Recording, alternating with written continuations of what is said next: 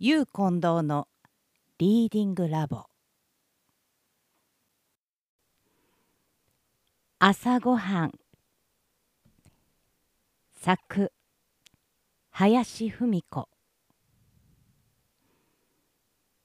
ロンドンで2ヶ月ばかり下宿住まいをしたことがあるけれど2ヶ月の間中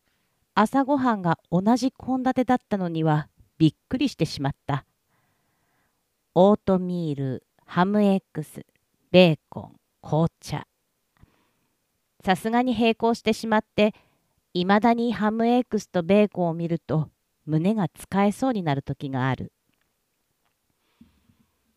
日本でも365日朝朝味噌汁が絶えない風習だ。イギリスの朝食というのは日本の味噌汁みたいに365日ハムエッグスがつきものなのだろうか。ただし、ロンドンのオートミールはなかなかうまいと思った。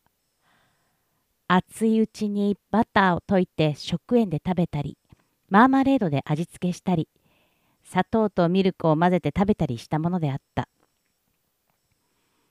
パリでは朝々近くのキャフェで黒葉チンパンの焼きたてに香ばしいコーヒーを私は楽しみにしていたものである。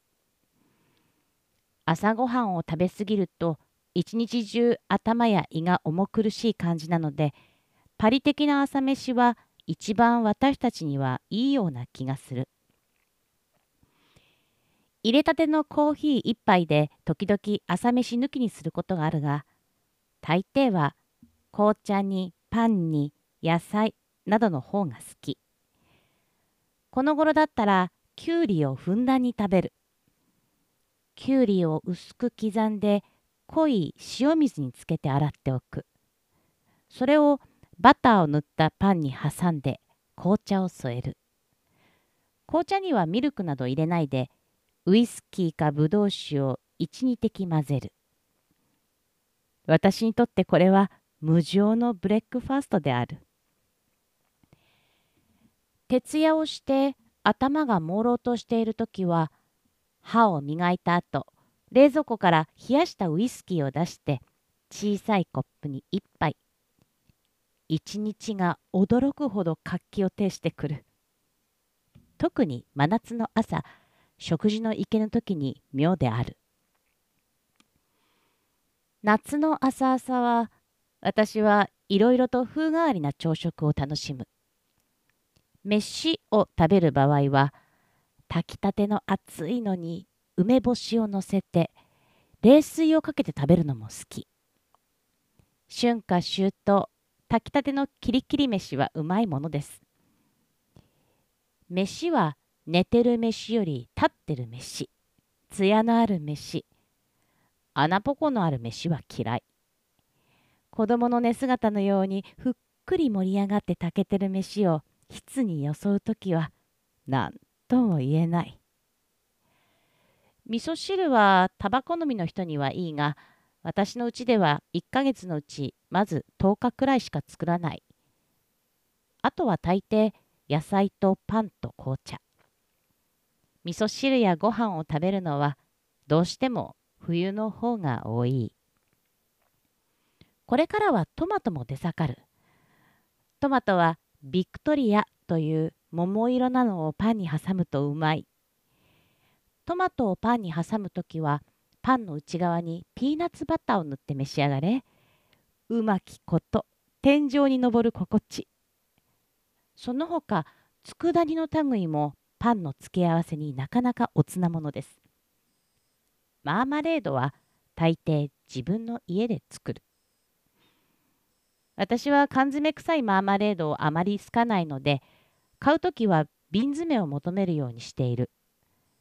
ありがたいことに、この頃、酢漬けのきゅうりも日本でうまくできるようになったが、あれにからしをちょっとつけて、パンをむしりながら砂糖のふんだんに入った紅茶をすするのもうまい。その他私の発明でうまいと思ったものにパセリの揚げたのをパンに挟むのや大根の目立てを積んだ積みな夏の朝朝百姓が売りに来るあれを青々とゆでピーナッツバターにあえてパンに挟む。ご実験あれ？なかなかうまいものです。梅雨時の朝飯は何といっても口の切れるような熱いコーヒーとトーストが美味のような気がします。朝朝バターだけはふんだんに召し上がれ皮膚のツヤが大変良くなります。外国ではバターを使うこと日本の醤油のごとくです。バターをケチケチしてる食卓は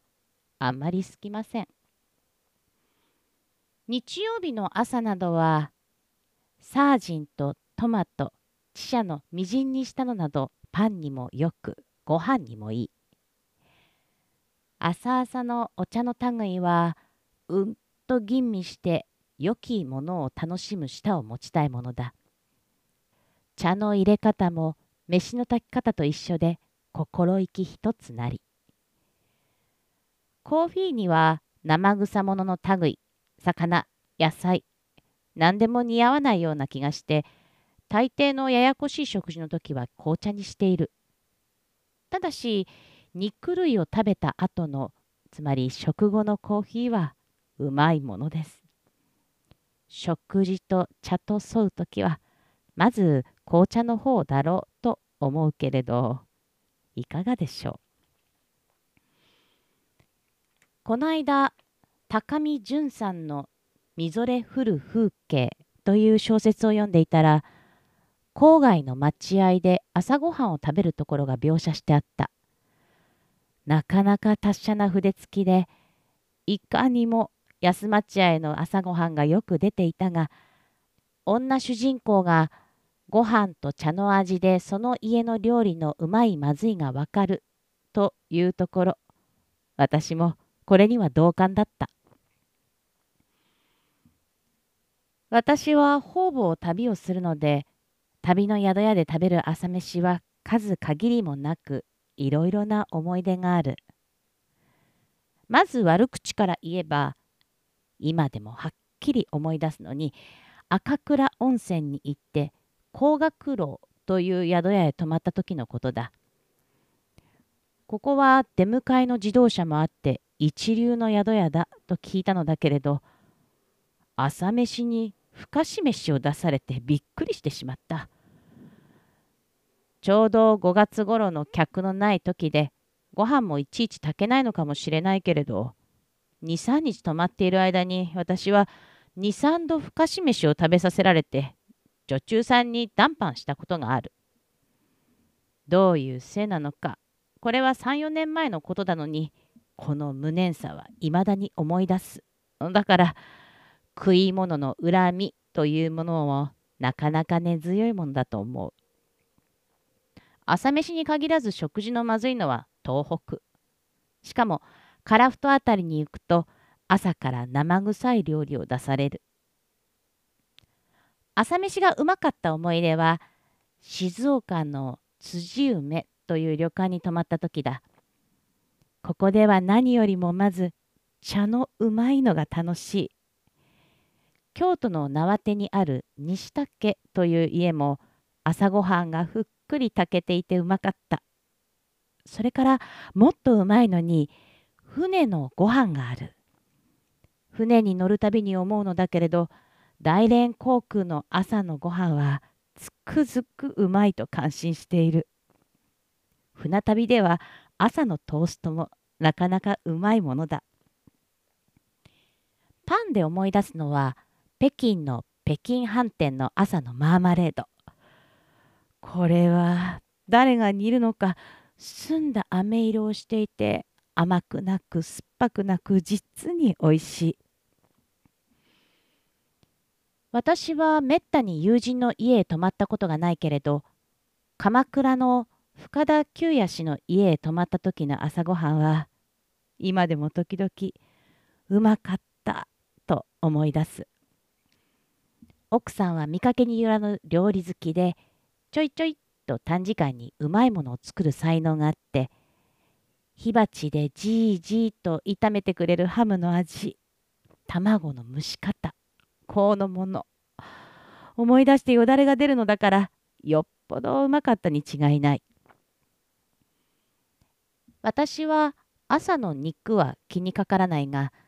朝から魚を出されるのは平行。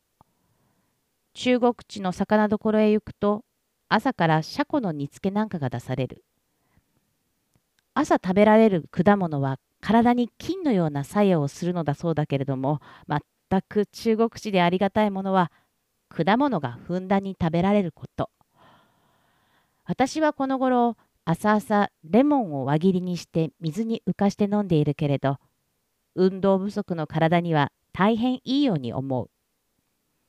今頃だといちごの砂糖にもパンと付け合わせておいしい。